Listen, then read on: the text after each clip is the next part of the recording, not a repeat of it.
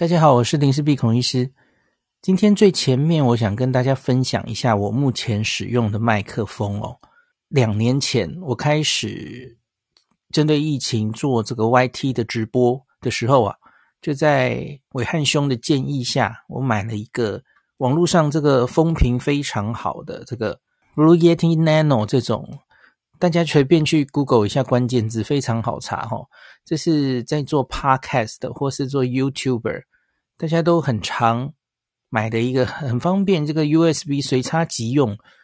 呃的一个很简单的，可是又有一点专业级效果的麦克风哦。那那时候就想先买一个小的就好了哦，所以我那个时候买的是 Blue Yeti 的 Nano， 就比较小的哦，比较便宜的啦哦。那其实我使用了两年多，感觉是蛮不错的哦，那音质也都非常好，我我觉得非常理想，用的很习惯了哦。那所以在大概上个月，诶，他们公关有写信来说，诶，来一个合作吧，他他说可以送我一台哦升级版的，就是 Blue Yeti， 呃、哦、比较比较大只的哦，那理论上音质也是比较好，那功能比较多。我不知道各位啊有没有感觉到啊，我其实大概五月中拿到的，所以五月中到现在五月底，我这一阵子录音使用的其实都已经是新的麦克风了哦。那不知道各位可以回回头听一下五月初以前的声音跟现在的声音，不知道你有没有感受不同哦。那这个 Blue Yeti 麦克风它其实真的，我刚刚讲过这个使用非常方便啦、啊、因为它其实就是 U S B 随插即用的，所以真的是人人没有什么技术门槛哦。那所以不不会有什么太复杂上手的问题。现现在这个时候是网红的时代啊，假如大家人人都可以当网红哦，所以当网红的门槛很低，所以你自己想买一个麦克风哦，其实我看一下它的价钱没有非常贵哦。我我这支大的大概在它的官网是五千五百九十吧，那我以前一直长期用的比较小支的是 Nano， 也大概是四千两百九十就有了哦。那其实它还有别的更像是什么 Snowball 那种雪球啊哦，那个更小，那个更是不到三千块就可以搞定哦，所以我看很多网红好像也是用那一款的这样子哦。可是声音我觉得真的是很有，大家其实听应该就有感觉到哦，还不错哦，很有录音室专业的感觉。所以假如你对这一方面有兴趣，想做自己的 podcast 或或想 YouTuber， 我觉得其实比较进阶哦。我我自己选麦克风，其实我我也没有怎么选啦哦，因为其实我就是听从伟汉兄，哎，伟汉可是这个直播这个政论界直播的网红，毫无疑问嘛哦。其实我之前就有注意到他，诶，在某一天之后，他使用这个麦克风，声音就变得非常品质很高哦。所以我我其实有注意到他用这个麦克风直播嘛，直播看得到麦克风啊哦。那像我只出声音，你们就看不到这样哦。那所以我觉得我自己使用了两年多哦，那现在又拿到这个大支的哦，我觉得大支的，我个人觉得真的声音的品质有再上一层啊，大家可以自己感受一下哦。那一样使用非常方便。那我特别喜欢的是哦，它下面有一个这个耳机的插座哦，所以你就可以直接听得到收音哦，听得到你自己现在收音的状况。然后这个相比于 Nano 哈、哦、Yeti 它有一些按钮，它是在直接在这个麦克风体上就可以直接控制哦。比方说你那些背景的声音，你需要收的比较多还是比较少哈、哦，这叫做 gain。那个假如在 Nano 的时候，你就要装一个软体来控制它哈、哦，没有办法直接控制哦。那可是这一只大的 Yeti 它就可以直接控制。所以使用上是方便许多，那可是它当然就是比较大比较重啊，所以你假如是要出外旅行哦，带到外地去哦，你或是出门工作，你准备带一个麦克风要视讯等等的哦，那这个可能就是 nano 的话，体积比较小比较轻，就比较适合带那只小的哦。那这只比较重啊，就不太适合移动哦，就摆在办公室摆在家里就定位，这样使用是比较理想的哦。那所以这个这个美国来的 Blue Yeti 专业的 U S B 麦克风推荐给大家。补充一下哦，这个今天这个不太算是工商服务啦，就是这家公司送给我一个麦克风让我使用看看哦。然后前面讲的心得都是我真实的心得，所以这没有另外的稿费，也不用审稿过稿哦。那所以就给大家参考，有这样的麦克风。大家好，我是林氏璧孔医师。今天五月二十六号哦，有一个重大的消息，这个是岸田文雄早上出席某个场合他就有讲，那后来更多的讯息在这个日本的那个官方网站有被公布出来了吼。那日本政府今天宣布啊，自六月一号开始他们放宽外国旅客入境，那改了一下他们的边境措施哦。这其实是实现岸田文雄之前在英国的承诺嘛，哦，他们希望六月开始边境管制可以比照 G 七 的国家嘛，哦。那这一篇中央社的新闻的标题叫做哦，日本六月十号开放外国旅行团入境。首先是团客哦，重点先讲在前面，还是团客哦哦，自由行再等等，嘿，自由行应该没有那么快哦。然后台湾及英美人士免筛免隔离哦，完全张开双手欢迎大家哦，这个完全几乎没有限制的感觉啊。那另外重点是还是有人数上限啦哦，他有说大概要先打开到入境两万人哦。所以一开始当然名额有限啊，我不知道他要怎么分配哦，每个国家分到多少等等的哦。可是我想假如台湾可以的话，当然应该不会少，只是我不知道会不会故意避开我们目前疫情还是很比较严重的时候啦哦，这个细节可能才要再看后续哦。好，我们先把这篇新闻念完哦。那这个放宽的对象啊，他会把这个世界上这些国家地区分成红黄蓝三个等级啊。那他说阳性率最低的国家或地区是蓝色阳性率，嗯，好。那他说像是台湾、英国、美国等约一百国都属蓝色等级，其实世界上多半大多数的国家都是蓝色，其实是这样了哦。我今天原来看到，诶，他们还愿意把台湾分成是蓝色，有点感动。可是我定睛一看，我才，诶，等一下啊，怎么几乎什么国家都在蓝色啊？有什么好高兴？OK， 那好，继续。那入蓝色的话，就是入境日本的时候可以免除病毒筛检跟隔离哦，就直接可以开始玩了哦。那此外呢，他们六月十号会重新开放，我已经封起来两年多的哦。重新开放由旅行社领队陪同的套装套装行程观光团旅客入境，所以团客先来哦。那前几天其实有一个小新闻，我我其实也有发嘛，就是他们不是说会有一个试验团吗？哦，其实那个试验团现在正在日本哦，那非常少人数的试验团哦。我其实看到让人觉得原来哦，我觉得诶。雷声大雨点小，他们怎么小心成这样哦？那我就想，诶，那正式的开放大概还还要一阵子吧。可是结果今天竟然看到，诶，开成这样了哦。我我把试验团也岔题来讲一下好了哦，这是五月二十四号，也不过两天前啊。他们上次我不是有提到说日本观光厅会试办一些小型的外外国观光团，那他首先试行来自美国、澳洲、泰国、新加坡这四个国家的少人数观光团，总共其实才五十个旅客啊，五十个观光客，然后总共有十五个行程，你看这个平均一个行程其实不到四个人哦。我我其实心里就在想，你一个所谓的观光团，然后你就那两个人在那边跑行程，你是到底是可以实验到什么程度啊？因为因为你总观光团你至少有个十个人，然后大家比较怎么说呢，有互相传染的风险，因为又不一定是日本人传给他嘛，对吧？可能是自己这些团员里面带着病毒，然后这是以后更可能发生的状况嘛。所以我我不知道你你现在是啊只有两个人的这个这种试验团是到底有多少参考价值哦？你要看到这个做到什么或没做到什么，你才决定往下做。我其实个人是有蛮大的疑问的啦哦。好，反正不不说这个了哦。他反正就说六个旅行社承办，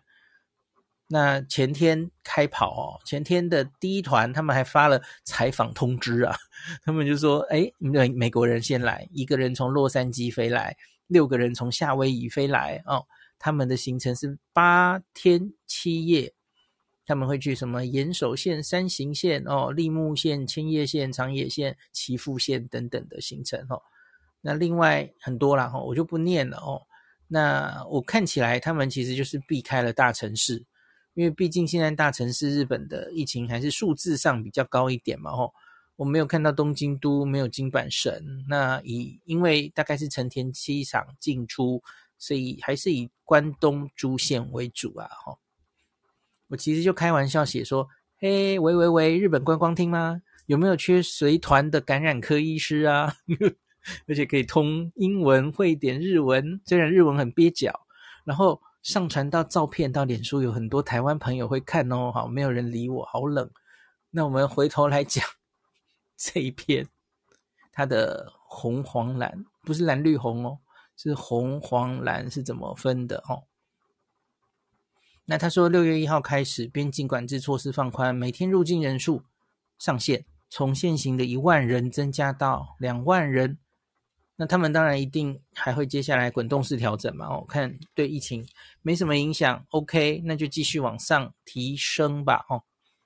诶，这里可以给大家一个数字哦，因为你会说诶，那这个原本日本大概一天这个入境大概会是多少人，那这个现在的一万两万到底是多是少哦？我今天跟一些这个英镑在做英镑的好朋友有在讨论这个问题哦。他说日本这个在疫情之前，这个是二零一九年疫情前嘛哦，他们到奥运之前，哇，那那个是观光客非常多的一年哦，总共有三千一百八十八万人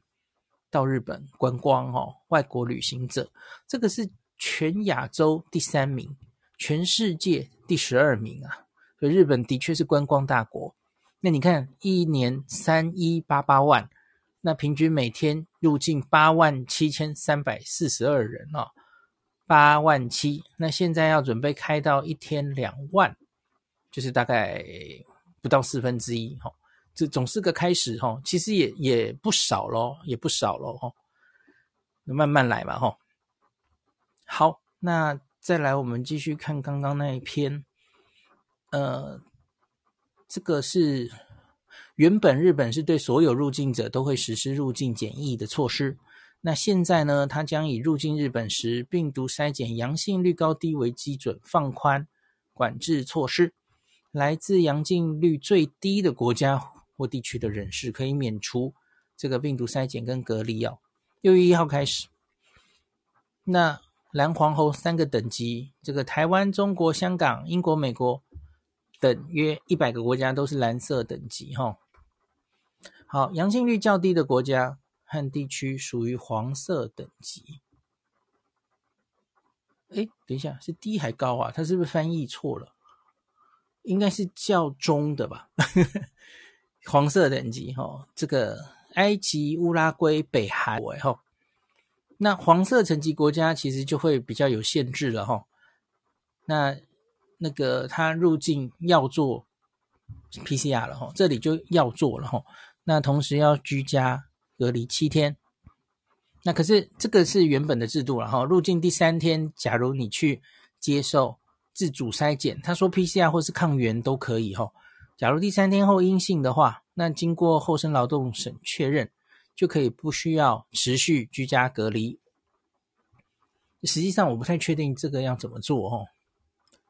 好，那其中对于持有已经打疫苗证明的返国者或入境者，他不需要在检疫所接受入境筛检，入境后也不需隔离。这是指黄色国家哦，黄色国家假如打满三剂的话，它其实可以跟蓝色国家一样，大家听得懂吗？哦，所以它其实是非常放宽的哦。打满三剂的话，在黄色国家有差哦，它就是跟蓝色国家一样，入境不用 P C R， 入境也免隔离哦，所以它放得非常的宽。所以你看，这样全世界的两百个国家几乎就都可以这样了哦。那这里就当然还要看那个疫苗的种类，这个大概就没有变了，跟之前是一样的哦。它就是只接受日本认证的那些疫苗，这之前就有讲过的嘛哦。好，那阳性率最高的国家是红色层级，像是阿尔巴尼亚、狮子山共和国、巴基斯坦、斐济等四国，诶，就四国而已吗？他说来自这四国的返国者或入境旅客，那就比较严格了哦，他是要做 P C R， 而且要在指定的检疫所、哦、或是防疫旅馆隔离三天。那入境后第三天，假如 P C R 是阴性，那就可以离开了哦。大概就是分这三种颜色哦。那岸田文雄今晚说，目前就是正在实施我说前天开始的那个试办小型观光团，并拟定指导方针哦。所以六月十号会重开由旅行社领队陪同的套装行程观光客入境。那另外机场呢，除了成田之外呢，他有说正准备下个月新千岁北海道新千岁机场还有冲绳的那霸机场会重启接受国际线的航班哦。那对于疫情稳定的国家跟地区，日本今天已经调降国际旅游的疫情危险资讯的等级。好，这个中央社的新闻念完了，那我就来念我自己的解读。我脸书刚刚有 po 哈，然后看一下有没有跟他重复的地方，我就不讲了哈。我我脸书现在有一个表，那个是它英文版的，然后大家看日文可能看不懂，我就用英文版，那分三个颜色，呃，可能会比较清楚一点哦。那我讲一下刚刚那个新闻可能没有讲清楚的地方，跟大家补充一下哦。我刚刚脸书就说，哎，这个大新闻哦，日本开国可以形容成这样嘛？日本锁国了两年多哦，虽然中间有开放商务什么的啦哦，可是观光客真的就是关。关了两年多都没有让观光客进来嘛哦，呃，日本开国让观光团客进来，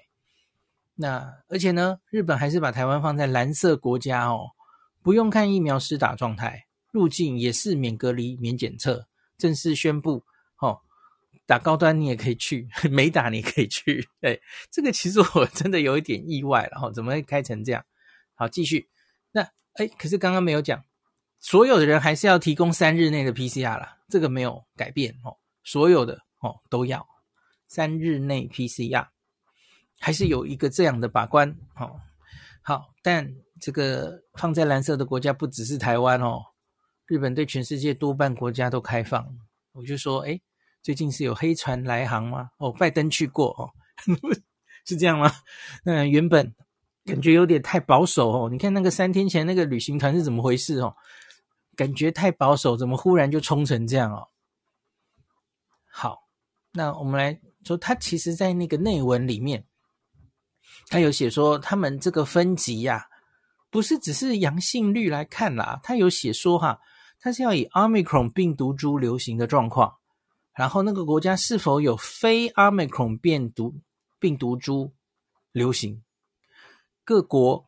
的疫情传入日本的风险评估，那日本用以上我念的这些原则、哦、把世界上的国家分成红黄蓝三级。好，那反正刚刚已经大概讲了嘛、哦、反正就是类似这样的，就是越来红国很严格，蓝国还有黄国已经打完三剂疫苗的人呢，就是几乎就是放了、哦、这个不用做 P C R 也不需隔离，什么管制都没这样。然后呢，我的解读，我是有一点意外，我一开始有点意外，诶，日本真的对我们很好哦，还是把台湾放在蓝色国家，我们最近疫情严重嘛哦，大家都看得到，可是还是对台湾完全开放，一点都不在意耶。我一开始还想感谢他们对我们的好意齁，可是我定睛一看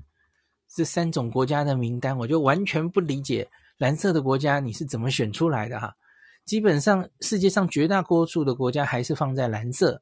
日本其实不只是对台湾，它几乎是完全对全世界张开双手啊。对啊，你你打完三剂，其实那就两百个国家其实都是张开双手直接放它进来哦。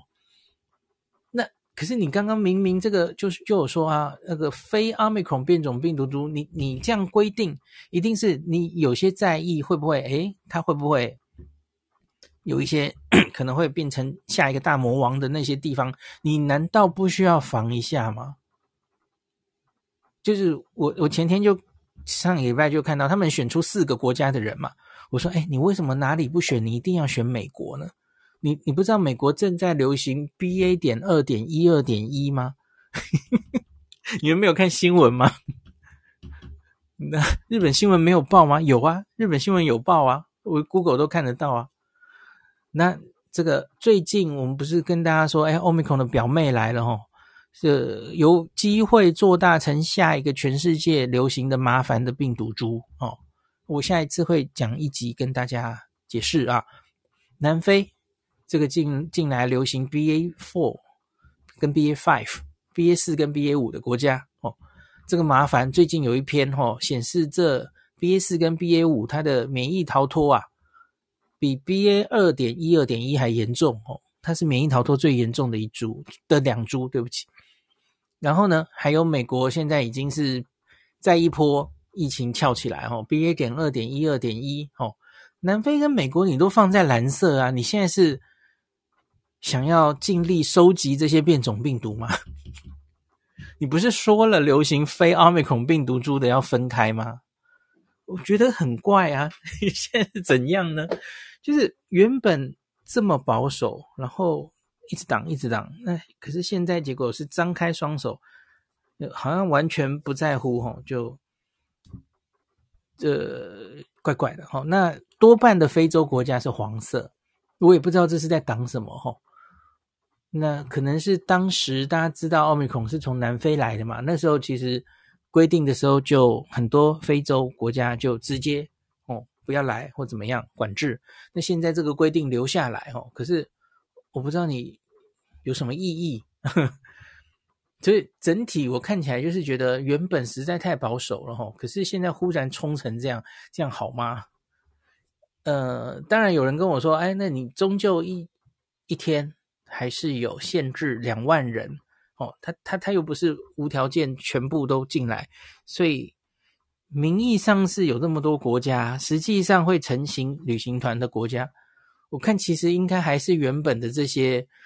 就是爱去日本的人嘛，什么韩国哦、香港、新加坡、台湾哦为大宗嘛哦，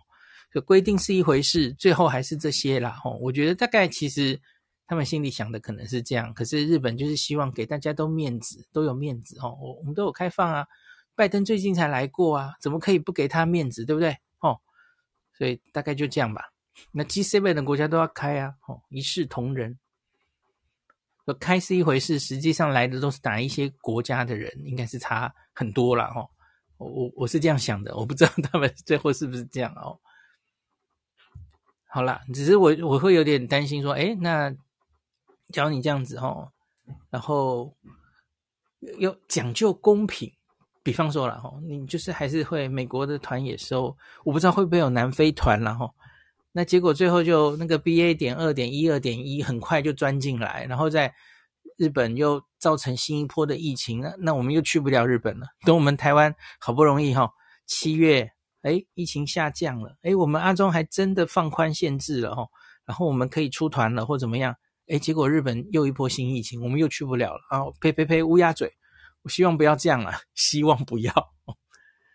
就是这是个变数，就是哦，我我我只是觉得，假如你一直都是非常呃谨慎哦，小心的走每一步的话，我觉得总觉得好像是不是有更好的做法？只是没关系啊，反正他们勇敢的踏出这一步，哦，也是我们的学长哦。就看看学长考得好不好齁，我们在后面跟着看齁，我们胆子超小的齁，希望学长可以在前面先示范给我们看这样的政策 O 不 OK 哦。好，那今天就讲到这里。有人说 Jackie Lee 说感觉日本人骨子排外，怕病毒，选举前肯开其实已经出乎意料。对，我刚刚正想想讲，因为他们七月有参众院选举，原来以为他之前不会做那么大的动作，有点出乎意料之外，有可能是真的是国内的这种要经济，你看他们旅行业者一定也是这两年都多都苦哈哈，很多都怎么样哦，这实在是经济的呼声要求太大了哦，有可能是这样哦。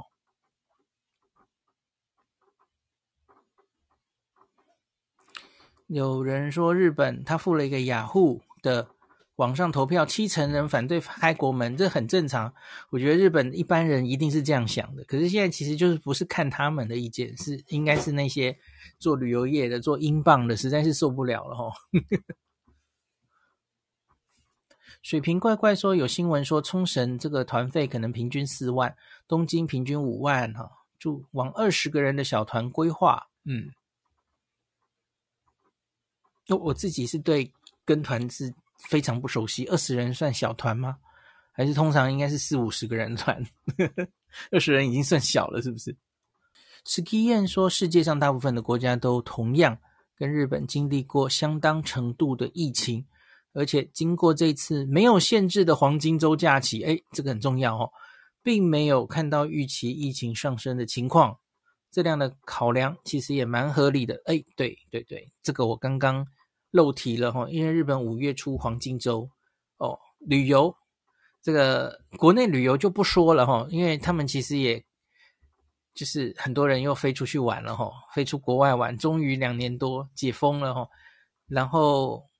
也还好哦，到目前为止观察到疫情也还好，所以大概就让他们更有底气，觉得可以继续开放啊。对，而且水瓶怪怪还提到了一个最重要的事情哦，日本国内疫苗施打状况，老年人是不错，比例高，何止是不错，日本是超棒的，好不好？日本是九十到一百岁，第一季 百分之百 呢，我不知道他们怎么做到的。第二季九十九点几吧，忘记了，就打得非常非常高。第三季也是。Apple Lee 问了说，为什么每次新病毒都从南非开始？应该这样讲，可能是从非洲开始，就是 Beta 还有 Omicron 其实都是南非第一个发现的。可是因为整个非洲大陆大概就是南非这个这个水准，医疗水准最高，所以其实不一定是南非生出来的哦。从南非出来，它可能是非洲已经流行一阵子，然后由南非侦测出来哦，大概是这样子。那大家知道非洲其实有很多不管是艾滋病的带源者啊，免疫营养不良的人啊，哦，所以它其实会有一些可能会呃产出这个变种病毒基因交换的一些条件在哦，有有专家是这样预测的啦哦。所以两年多哦，已经有两株大咖的这个变种病毒已经都是从非洲大陆出现的哦。感谢您收听今天的林氏璧孔医师的新冠病毒讨论会。如果你觉得这个节目对你有帮助，喜欢的话，欢迎你推荐给你身边的朋友，或是在 Apple Podcast 上面留下评价，后也可以留言哦，五星好像每天都可以留哦。希望大家当我的种子教师，推广正确的新冠卫教，以科学防疫，不要只以恐惧防疫。行有余力的话，欢迎您赞助林氏璧孔医师喝杯咖啡，让我可以在这个纷乱的时代继续分享知识，努力做正确的新冠相关卫教。如果你想看到更多孔医师分享的新冠疫情相关资讯，或是林氏必发的日本旅游资讯，欢迎你加入脸书上的日本自助旅游中毒者粉丝专页。那或是我也有 LINE 的官方账号，或是 Telegram， 那这一些连结都在 Podcast 前面的我的电子名片里面，可以在一个页面就看到我所有的发声管道，都欢迎您加入。那我们就下一集再见咯。